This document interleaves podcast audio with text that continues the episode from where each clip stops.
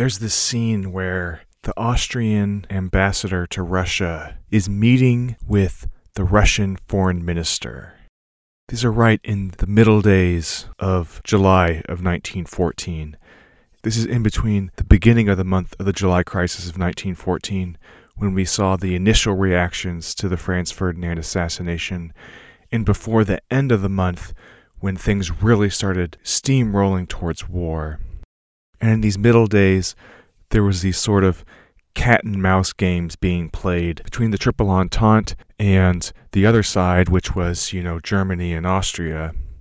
But in this case, especially, it was Austria that was trying to play a cat and mouse game.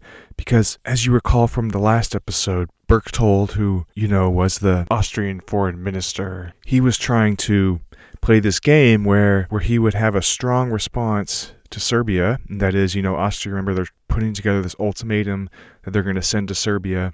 And he wanted a strong response to the Franz Ferdinand assassination on the one hand. But on the other hand, he was trying to not let all of his cards out on the table yet. He didn't want, especially countries like Russia, to know exactly what he had planned. And so he had this secret that he was trying to keep about the ultimatum and when they were going to send it to Serbia. He was trying to keep it from Russia and keep it from France so that they couldn't coordinate a response. And so there's this meeting between the Austrian ambassador to Russia and the Russian foreign minister, and that is Sazonov. The Austrian foreign minister to Russia is the one who called for the meeting. And the reason that Austria wanted this meeting was so that they could determine just where Russia was at in the sequence of events, and more specifically, if Russia knew about the ultimatum. The larger sort of cat and mouse game of what's happening is sort of encapsulated in this in this meeting between the two because Austria wants to find out what it is that Russia knows without, you know, giving away what it is they're trying to do. And Sazonov and Russia also would be curious to hear up front from Austria what it is they're trying to do without giving away that they know too much. And so it's this kind of funny game where they are talking to each other, trying to get the other person to say something without giving anything away themselves. And so each sort of tries this with each other in this meeting.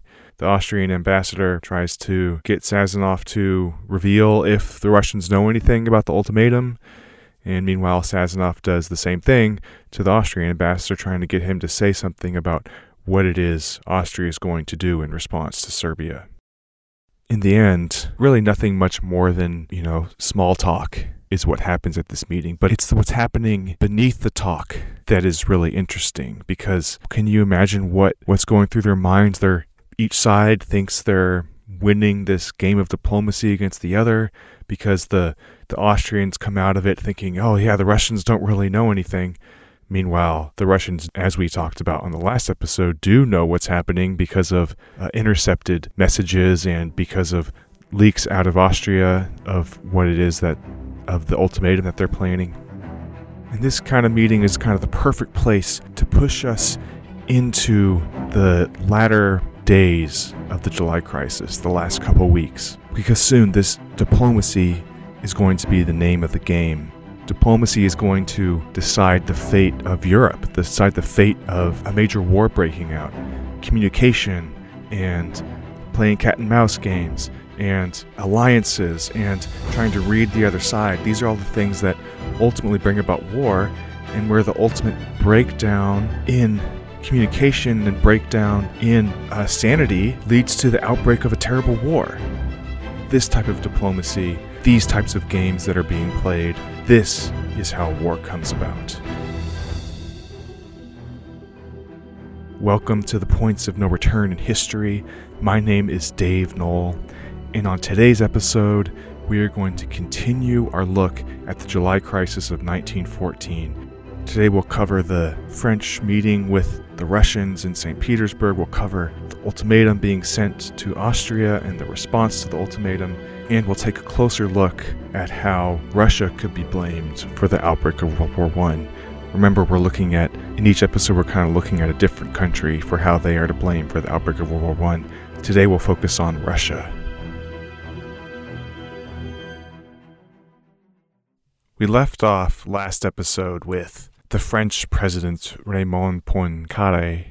He was on his way to go to St. Petersburg in Russia to visit Tsar Nicholas II. This had been a meeting that had been planned for a while, and the point of it was for the two leaders, the leaders of France and Russia, for them to make sure their alliance was on the same page, to bolster their alliance the biggest thing questioning their alliance, the biggest strain on it, was all of the news coming out of the Balkans.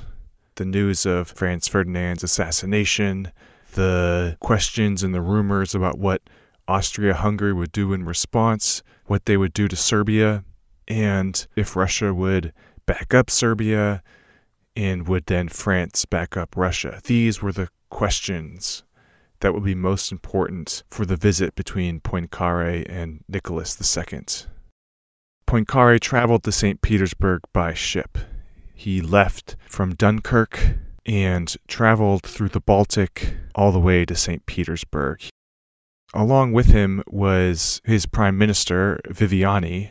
This wasn't Poincaré's first choice as the French prime minister but the French elections had given him Viviani by way of another politician, Joseph Caillaux. And this is a, a longer story that I'm not going to go over here. But long story short, Joseph Caillaux had, had won these elections and was in line to be prime minister, but his wife had shot and killed a journalist, and so Caillaux had stepped down. And while the trial was underway in France, uh, a quick side note this trial really captured the French imagination throughout the course of July in a way that left any sort of headlines in the newspapers regarding the build up to World War I, regarding the July crisis. All those headlines were pushed to the side in favor of this scandalous trial in which the wife of a famous politician murders a journalist. With this murder, Caillaux was supposed to be the prime minister, but he steps down and in his place is Viviani. Now, the reason Poincaré was not super into Viviani being his prime minister was because uh, he was more left wing than Poincaré and he was more against militarization, against war. The funny thing is that Caillaux, the one whose wife had murdered the journalist, would have been even more anti war than Viviani had been. And I certainly have the question as if Caillaux actually had been prime minister, if things would have played out any differently on this trip to Russia, if he would have been more forceful in his anti-war opinions or even uh, in helping to to build French policy against the build to World War One. But that's you know a hypothetical for another day. But here on this trip to St. Petersburg, you have Poincaré with Viviani. And Viviani is, like I said, is not as into war as Poincaré is. So Poincaré is the one who's going to be do mo- doing most of the talking Another quick side note Viviani actually gets really sick on this trip to St. Petersburg, so even if he had wanted to speak up more, he wasn't able to because he actually comes down really sick in his time in St. Petersburg. So here you have Poincaré and Viviani, and they're on this boat on their way to St. Petersburg, and they enter the harbor. And this scene always struck me when I read about it because here it is in the middle of summer. I can imagine being on the Baltic Sea on this ship, and then you enter into the harbor, and you have all of these Russian civilians who had taken their own boats out to greet the French as they arrive. And then all of a sudden, you have Russian warships firing off their cannons in celebration for the arrival of the French. And I just have to imagine it's such a surreal scene. You have these two European powers coming together in a beautiful setting with the feeling of momentum, the feeling of importance, and with cannons firing, a sort of royalty of another age that I personally haven't been a part of, all happening here. And Poincaré, to much fanfare, boards the ship on which the Tsar Nicholas is, and they don't waste any time in getting the discussion going about their alliance. Now, I'm not going to go over, you know, every detail of this trip to St. Petersburg. If you get the chance to read about it, I would, because some of the details really struck me. They really, you know, put me there. The weight of this meeting, again, things are being decided. that are going to change the course of the 20th century here on this trip of Poincare in Russia. And things are going to be decided and it's full of these moments of royalty that I'm just, you know, I, I am a, it's a totally different world to me. It's fancy food, it's fancy clothes, it's gossip, it's rumors between politicians, it's ceremonies.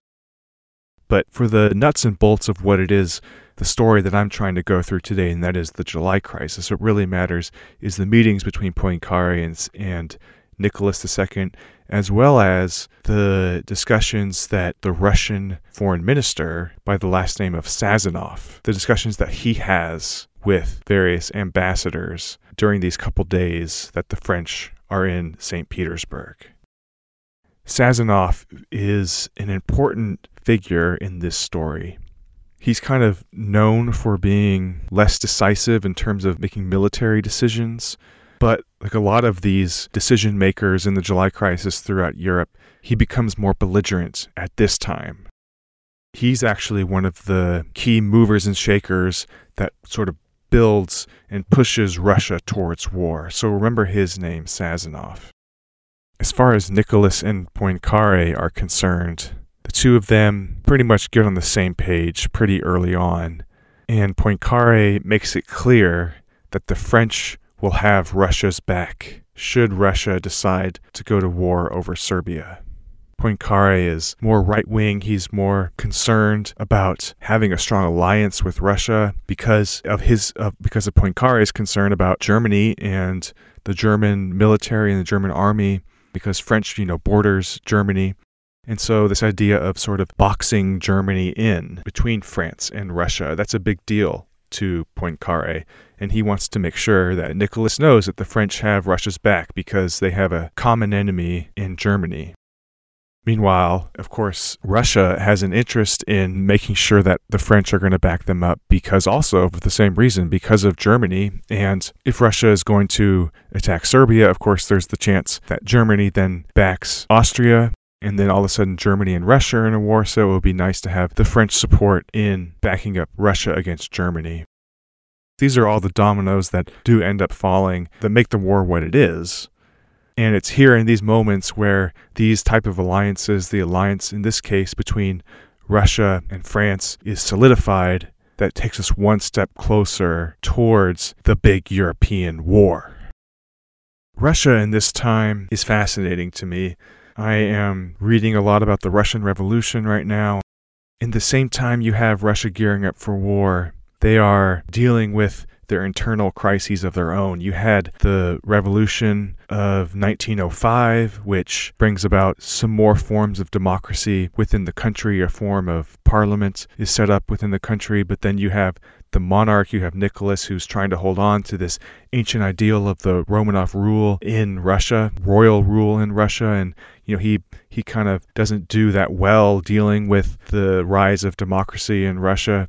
And you see, you still have this royal family, the Romanovs, who are fascinating to me because, again, this is other time period of um, this idea of a family uh, being royal and sort of above the rest of the people and a monarch making decisions. And this royal family really sticks out to me at this meeting between the French and the Russians because you have the daughters of Nicholas II who are going around gossiping with each other, gossiping with other foreign leaders, talking about how Germany is going to be crushed and things like this. And I just, again, I can't imagine being at these kinds of scenes. So, again, to get down to the nitty gritty of this meeting, you have Poincare and Nicholas II, and they solidify their alliance. As I mentioned before, you also have the foreign minister in Russia, Sazonov, and he has a run in with the German ambassador to Russia that really stands out. Sazonov, at this point, is now more sure that the French will back up Russia in a European clash. And so he is, is standing on more solid ground when he thinks about what it is Austria is doing in Serbia He's standing on more solid ground with the idea that Russia could more easily back up Serbia, knowing that the French had Russia's back. And he has an encounter with the German ambassador in Russia, which stands out to me because Sazonov attacks here. Sazonov becomes aggressive and he and he meets this German ambassador and the German ambassador, you know, is talking about Austria has the right to defend itself, uh, talking about this idea of the monarchical principle, again, this idea that uh, royalty royals should stand up for other royals, and uh, a royal in this case was murdered, Franz Ferdinand, and so shouldn't doesn't Russia have sympathy for this? At this point, and this is what stands out to me, is that Sazonov strikes back at all of these arguments. He doesn't stand by the monarchical principle. He doesn't believe that Austria has any case for self defense against Serbia. He doesn't have sympathy, really. Uh, he has sympathy for the death of Franz Ferdinand, but he doesn't have sympathy for the idea that should Austria want to you know, take Serbia to task for what had, ha- what had happened. Sazonov doesn't even think that Serbia should, you know, necessarily be held responsible for something that hasn't, in his mind, been officially tied to the Serbian government per se. It was just, you know, an act of these radical Bosnian Serbs who, who, uh, who murdered Franz Ferdinand, and the Serbian government itself shouldn't be held accountable for it. The important thing to remember too is that remember Sazonov at this point kind of has heard rumors and kind of knows what it is Austria is going to do, and that is and that is this ultimatum that Austria is putting together to send to Serbia. And so he knows that this is what Austria is planning to do.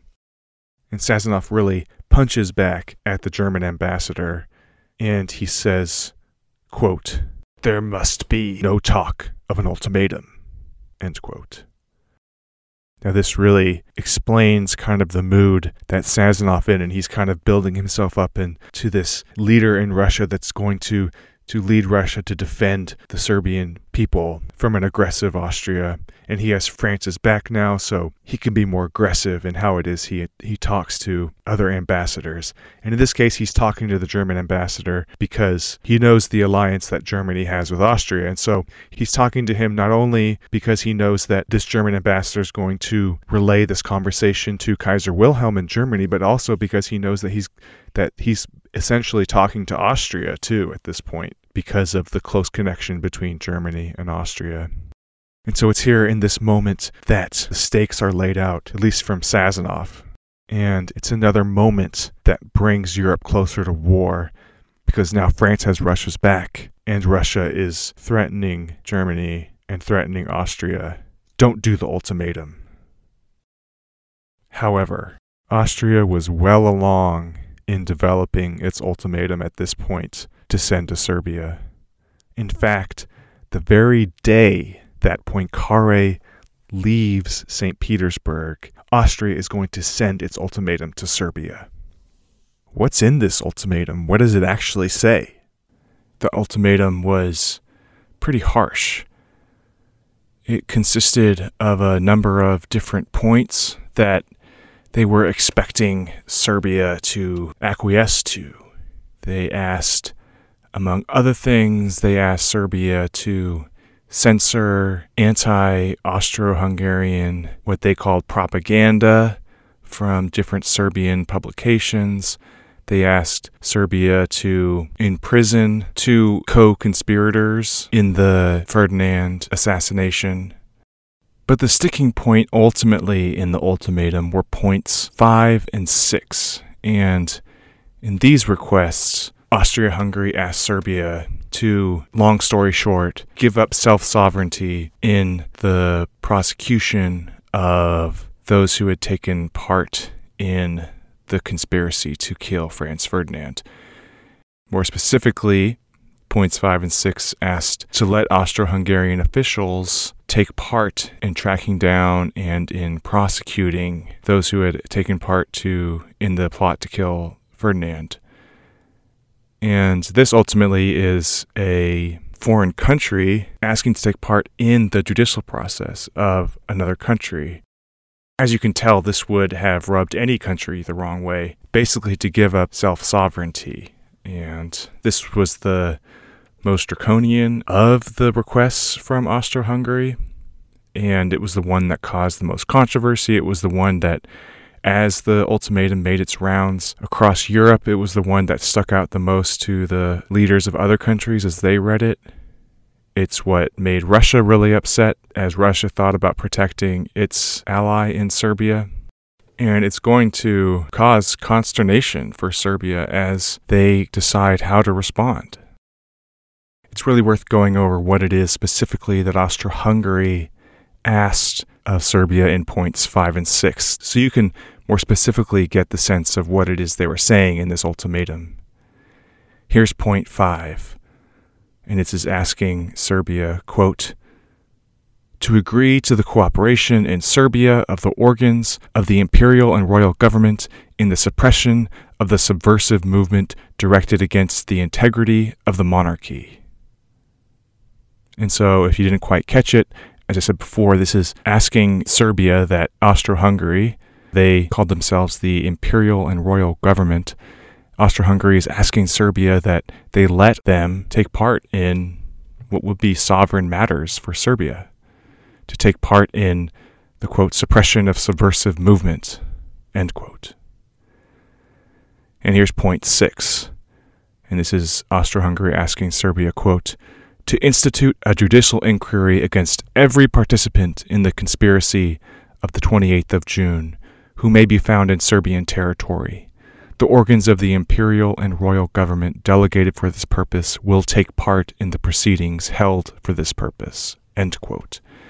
And that last part is really the tough one to swallow for Serbia because it is asking that Austria Hungary, quote, will take part in, end quote. That is, uh, again, a viol- would be a violation of Serbia, Serbian sovereignty.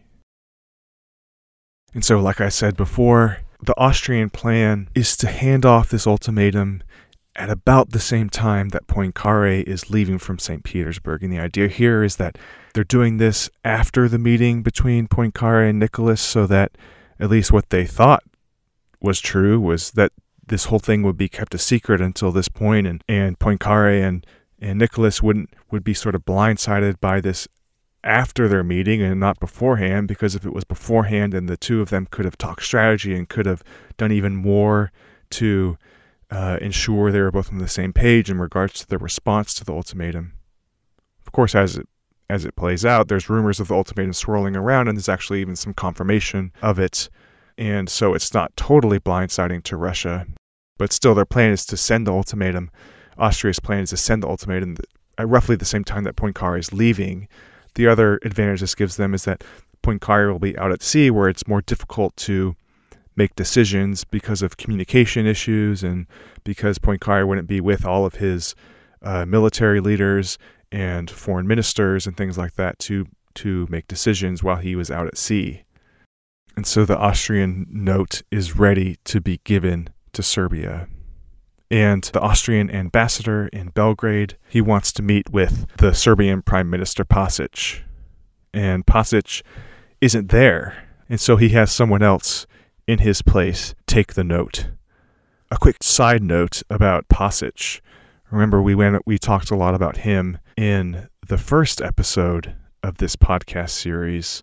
He was, as as I've read historians, they kind of describe Pasic as kind of shrinking in the spotlight in big situations. And so he actually, like I said, has someone else in his place there to take the note, and he actually is not even in Belgrade. He's he's out campaigning for an upcoming election, and he's he's not near Belgrade, and he's called back to Belgrade because Austria wants to meet with him to hand off their note, but he doesn't even want to deal with it at this point, and so he kind of ignores it at first.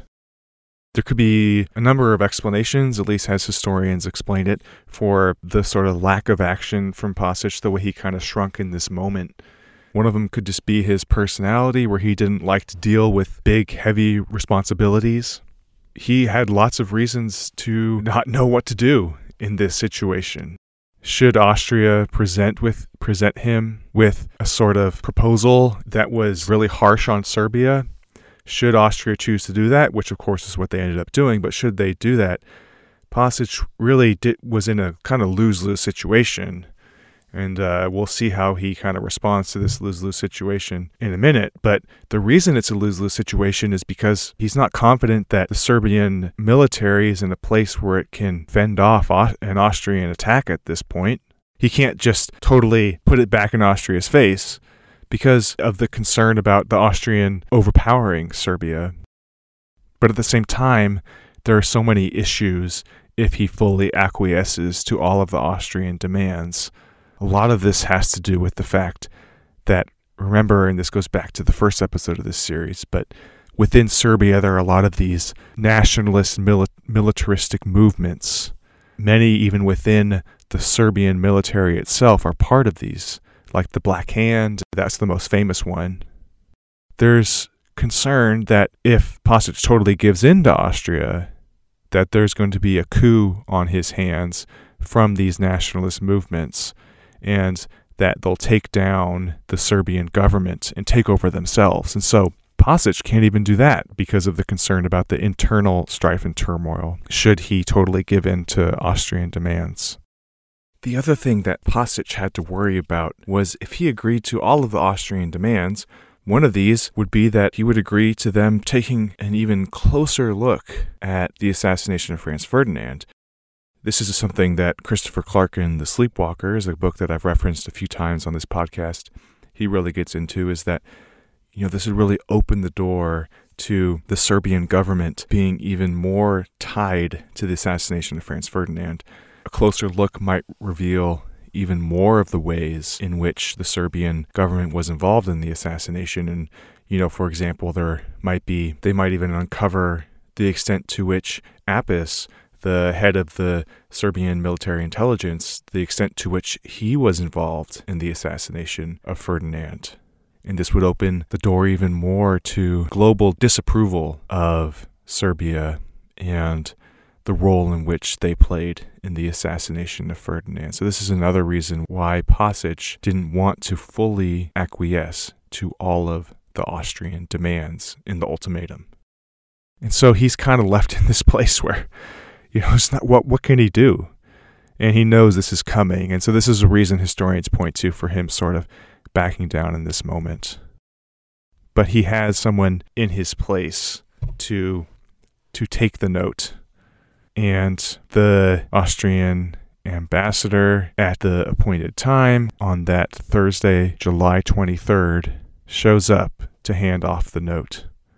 And at first, this kind of funny scene plays out in this room in Belgrade where this Austrian diplomat is there to hand off this 20th century changing note, this ultimatum, where the Serbian official is basically doesn't want to take it.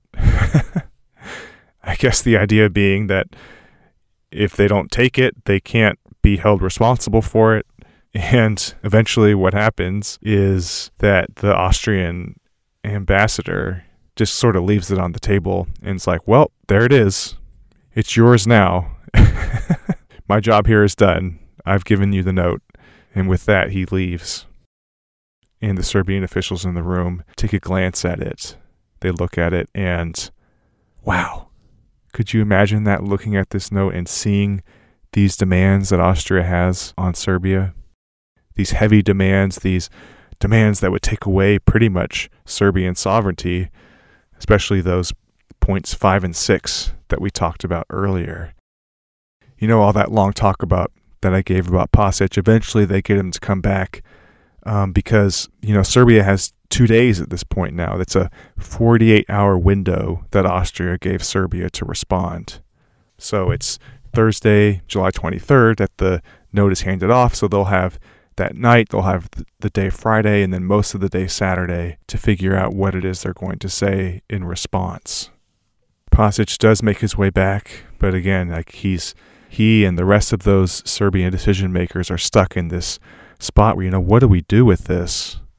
we can't give in to this because we can't totally deny Austria because of the Austrian military, but we can't really give in to it either because of the threat of a coup from the sort of militarist nationalist movements that were within our own country. What do they do? What are they supposed to do in this kind of situation? I, it, I, uh, I think about this too, and I, oh man, I, all I can think is I, I'm glad it wasn't me the one in that situation. Serbia at first is sort of very acquiescent. They don't want to really face Austria at this point. And so, as they start crafting their reply, they're actually very acquiescent to these Austrian demands. You know, some of them are more easy to acquiesce to, but again, it's sort of some of those sticking points. It's those points five and six that we've talked about that really are the sticking points. But even on these, they're showing to be more compliant. But then things change.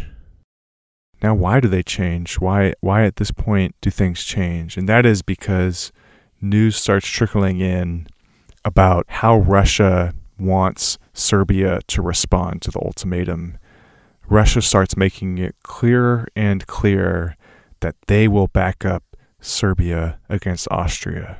So this to me is again is one of those sort of crossroads moments in the July crisis. You know, there have been so many of these moments where if it had gone differently, maybe we're talking about and that's a maybe, maybe we're talking about an absence of a major war at this point, as opposed to what it is, and that is one of the deadliest conflicts in human history.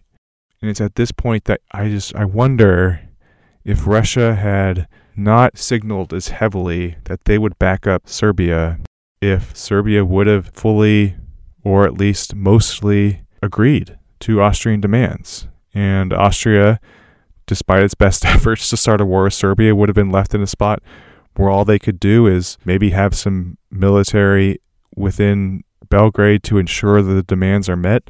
But after that, have really not have the right justification for going to war with Serbia.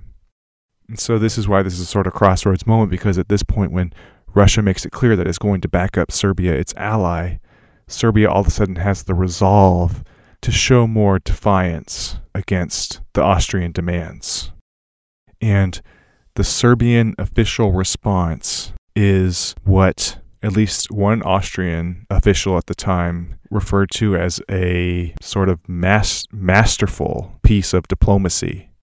The Serbian response is really clever because what the Serbs do in response is they, as I read it, they it seems that they sort of emotionally understood why Austro-Hungary would be really upset about the Ferdinand assassination. And they made it seem as if you know we're on your side austria we're on your side in this. We're we're going to do what we can to to do what you asked and that is to censor propaganda against your country. We're going to arrest those people that you mentioned even though they said they couldn't find one of them. We're going to you know we're going to do what it is you ask in a lot of these things. And more than that you know we we want to have good neighborly relations. Or at least that's what uh, they were saying in their res- official response to the ultimatum. You know, there's obviously much more tension between the two than that would indicate.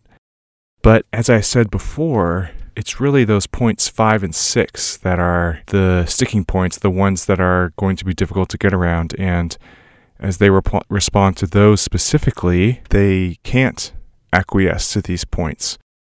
It's worth reading the Serbian response to points 5 and 6, and I'll do that here. Here's their specific response to point 5. Uh, as a quick side note, they use the phrase I and R, and that's a reference to imperial and royal government, and that's just a reference to Austro Hungary. Here's a response to point 5 quote, The royal government confesses that it is not clear about the sense and the scope of the demand of the INR government, which concerns the obligation on the part of the Royal Serbian government to permit the cooperation of officials of the INR government on Serbian territory. But it declares that it is willing to accept every cooperation which does not run counter to international law and criminal law, as well as to the friendly and neighborly relations. So, as you can see there, they're, they're not giving in to to the 0.5. They're not giving in to the Austrian demands. And even though it, they're saying more positively that they just don't quite understand what Austria is saying and that they're not doing it in an aggressive way, they're just saying, you know, we're not quite sure what you're saying and, you know, we're willing to cooperate. Um, but the key phrase is the quote, the part that says, quote, which does not run counter to international and criminal law as well as to the friendly and neighborly relations. So this is really a shrewd diplomatic move to act as if Serbia wants to cooperate and wants to be a good uh, neighbor and wants to not r- rise the tension in things, yet is still, you know, not willing to fully acquiesce. And then here's their response to point six quote, The royal government considers it its duty, as a matter of course, to begin an investigation against all those persons who have participated in the outrage of June 28th and who are in its territory.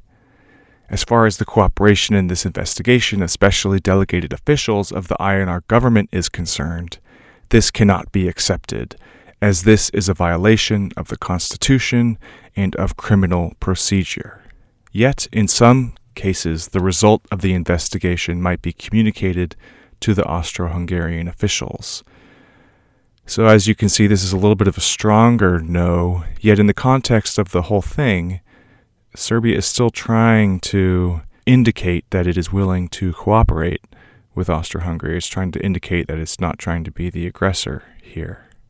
And this, as I said before, really seems to be a shrewd response because it actually almost ends up averting war, as we'll see how other European leaders respond to what it is Serbia wrote here.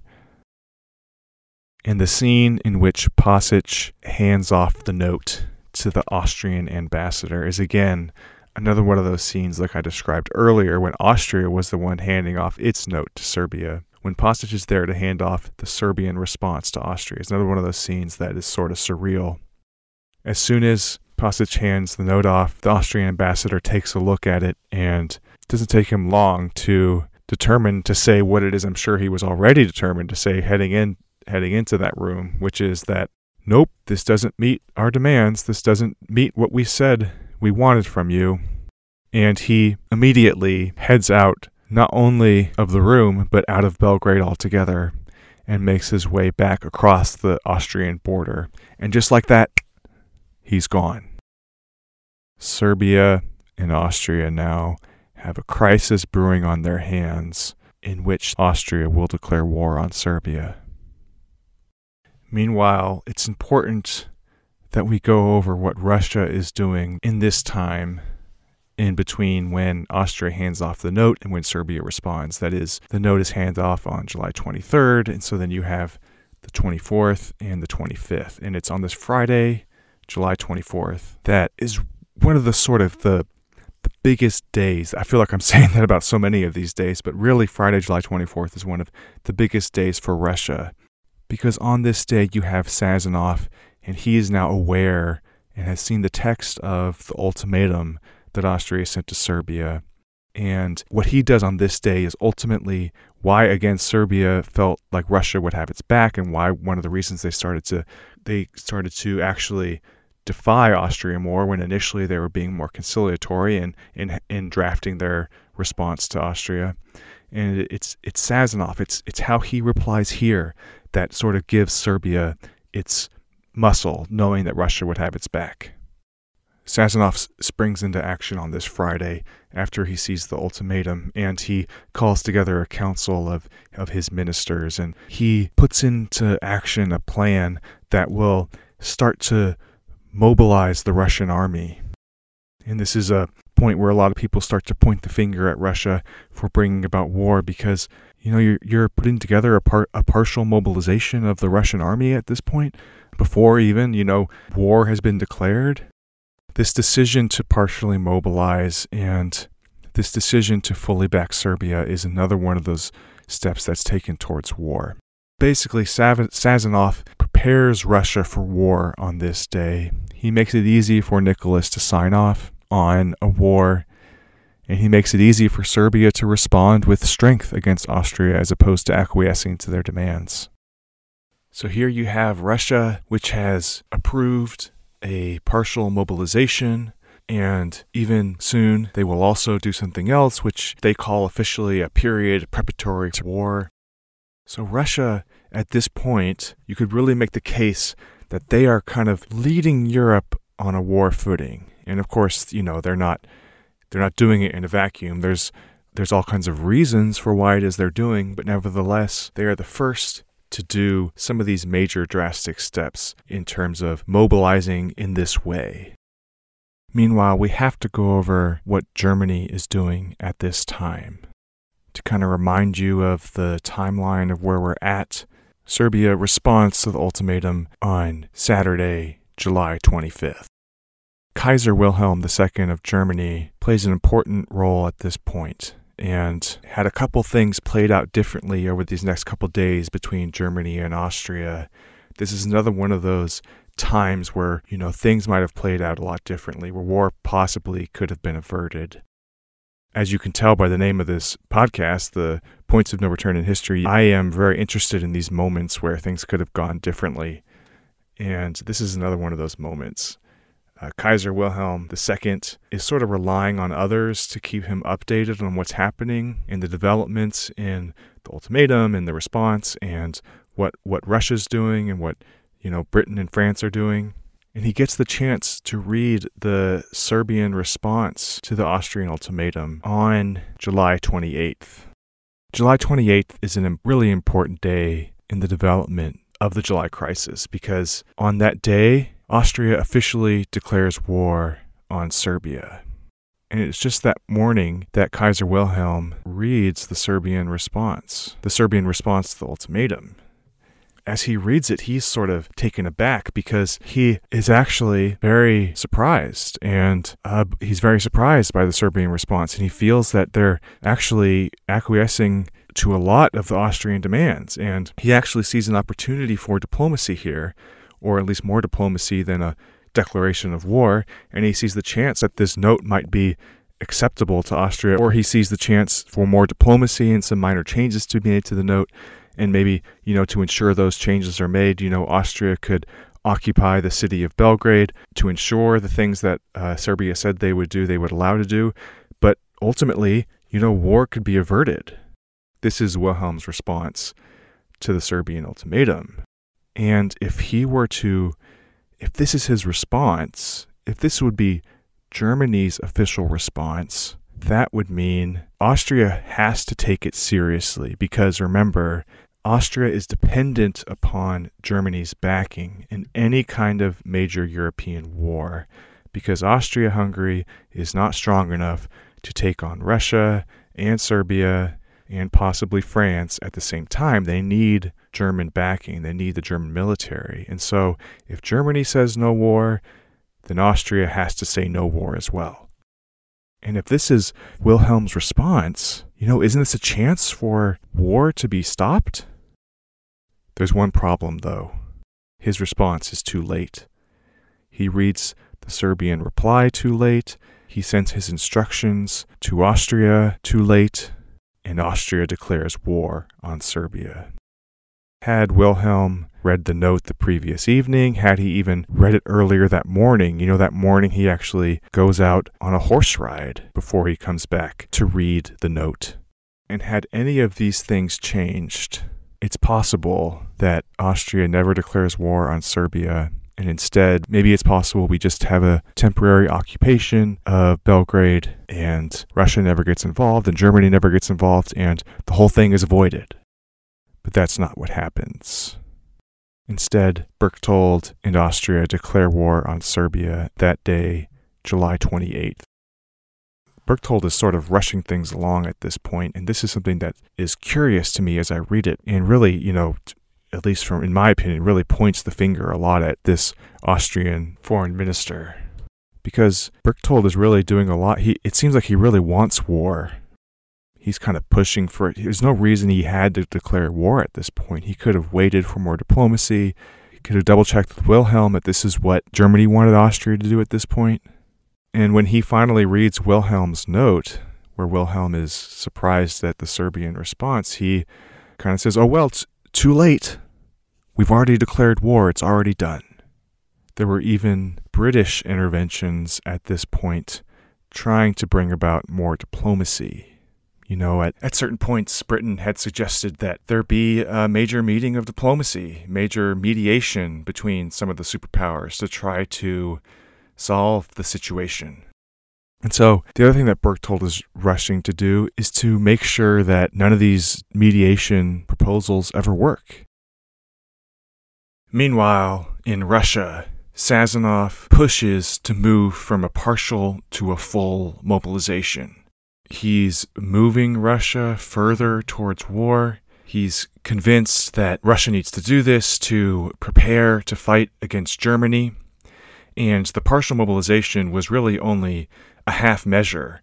And unless Russia moved to a full mobilization, or so the thinking went in Russia, the mobilization itself would be compromised, that the plans themselves to fully mobilize would become more difficult unless that happened quickly. Sazonov actually gets Nicholas, Tsar Nicholas, on board with this plan. Sazonov has the approval of Nicholas, of Tsar Nicholas, to proceed to a full mobilization. And all that needs to happen for this full mobilization to be complete is for the orders to be sent to the proper recipients, to the military officials, for the orders to be carried out. And that night, that is the night of July 29th, Russian officials are just about to do this. They're at the telegraph office and they're about to do it, and then all of a sudden, a courier from the Tsar Nicholas bursts into the room and hands a note off that explains that Nicholas has changed his mind and that he wants to go back just to partial mobilization. Now, this was a very dramatic moment, and for the time being, it reduced the tension, it reduced the chance of a full out war happening in Europe. And why did this happen? Well, to sort of pause here, we'll need to shift over to Germany's perspective to show you why this happened. This whole time, that is especially, you know, July 28th and 29th, as Russia, it becomes more and more clear that Russia is moving towards mobilization, uh, and it becomes more and more evidence that things are moving in Russia. Germany and Austria become very concerned about this, and understandably so. You know, for Germany, their plan, the famous Schlieffen plan, depended upon a slow Russian mobilization and it involved striking France first so that they could then, upon the threat of their western front being taken care of, they could move more troops to their eastern front to take care of Russia. But that plan goes out the window if Russia is able to mobilize fast enough to threaten Germany before Germany can take care of France. And the reason this plan was in place was because it was depending upon the idea that Russia would be slower to mobilize for war. However, if they're already starting to mobilize, it becomes imminent for Germany to make a move if their plan would have any chance of success. And so any news of Russian mobilization really worries Germany. The leader of Germany, Kaiser Wilhelm II is, as we haven't talked about very much yet on this podcast, but he's cousins with Tsar Nicholas II of Russia. This all goes back to Queen Victoria of England, and that's kind of a story for another time. But suffice it to say that the two leaders of Germany and Russia that they are family. On the night of July 29th, they are, unbeknownst to one another, writing each other telegrams at the same time and they're both communicating to each other in a way that wants to decrease the tension that has been building with the Russian partial mobilization and Germany noticing this and you know things are rapidly moving towards war. And once Nicholas gets Wilhelm's telegram, he loses his nerve for full mobilization and that's when he sent the courier to the telegraph office to stop the orders for full mobilization from going out. These are have kind of become known as the Willie Nicky letters. You know, their nicknames Willie for Wilhelm and Nicky for Nicholas. And for the time being, they had calmed the tensions by Nicholas not sending out the order for full mobilization. And this would end up being a more dramatic moment if not for what happens the next day, and that is Nicholas changing his mind. Sazonov again meets with Nicholas, and again he lays out his case for why Russia needs to fully mobilize. And Nicholas is stuck with this decision, and he realizes the stakes of what it is he has to decide. He even says something to the effect of, if I were to decide to fully mobilize, that means, you know, so many lives of my Russians that will be lost. But Sazonov's push for full mobilization wins out, and Nicholas changes his mind. That night, uh, that is July 30th, there are more Willie Nicky letters, but this time Nicholas doesn't change his mind. And on the night of July 30th, the order is sent out for a full mobilization of the Russian military. With this full mobilization from Russia, this would be a good time to pause and take a closer look at how guilty Russia is for the outbreak of World War I. I do think, in the sort of general public's understanding of the July crisis and of the build up to World War I, Russia hasn't been scrutinized, or at least publicly, there isn't as much blame for Russia for the build up to World War I as there is, say, for Germany or Austria or Serbia. But however, I do think there are some real reasons to look at Russia more closely and to question some of the moves they made. I think the clearest case for their responsibility in the July crisis has to do with these days here that we looked at on today's episode, and that is, you know, their response to the ultimatum and their response to Austria declaring war on Serbia. You have Sazonov really pushing for mobilization of the Russian military. And this, as we talked about, really sort of spooks Germany and spooks Austria and really ri- raises the tension. In fact, Russia, this was the first country to take these kinds of measures. They were the first country for partial mobilization, and then on July 30th, they were the first country to declare a full mobilization. You had the armies mobilized in Serbia and Austria on on the that front between those two countries, but you didn't have the full mobilization to the extent that Russia did here, really threatening the whole European order with this mobilization. The Serbia Austria front was had been localized up to that point. And so if you're going to look at how Russia is to blame, you're going to look at these days when Sazonov pushes this, you know, July 28th, 29th, and then 30th when the full mobilization is put in place. I guess you're also going to, if you're going to blame Russia, you're also going to look at, you know, how intently did they really need to defend Serbia? Was that really their business to defend Serbia from Austria? They had their own sort of selfish ambitions and reasons, as we talked about in previous episodes, for the Balkans, especially for some trade routes in the Black Sea and and also Russian concern about the Turks having a stronger naval presence in the Black Sea, and that that, that might disrupt Russian interests, uh, economic and trading interests. And these, I guess, could be construed as more selfish for Russia when you're trying to think about Russian culpability for the outbreak of World War I. So, those are the main reasons you would look at for blaming Russia. Of course, we've already looked at Austria Hungary, we've already looked at Serbia, so you can be the one to sort of be the judge as who is most to blame. I'm just kind of laying out what the case what case can be made for Russia here. Next week we'll look at the consequences to this full mobilization. We'll also take a close look at the question of what Britain would do. This kind of becomes the key question in these last days of July because Britain is in the Triple Entente and they are allies with France and Russia, but there's still a question of whether or not they would actually send troops to participate in World War I. Of course, Germany is sort of counting on British neutrality of staying out of it, and Russia and France are dying to get Britain to join in. So that's kind of the, becomes the key question is what, what is Britain going to do? And we'll look at that next week, which will be the last episode of this series and uh, I'll bring us up all the way to when war breaks out. Thank you for listening to this episode of the Points of No Return in History. My name is Dave Noell. I would like to cite Christopher Clark's Sleepwalkers, as well as Sean McMeekin's book, July 1914 and I'll have I have more citations in the show notes, so please check those out.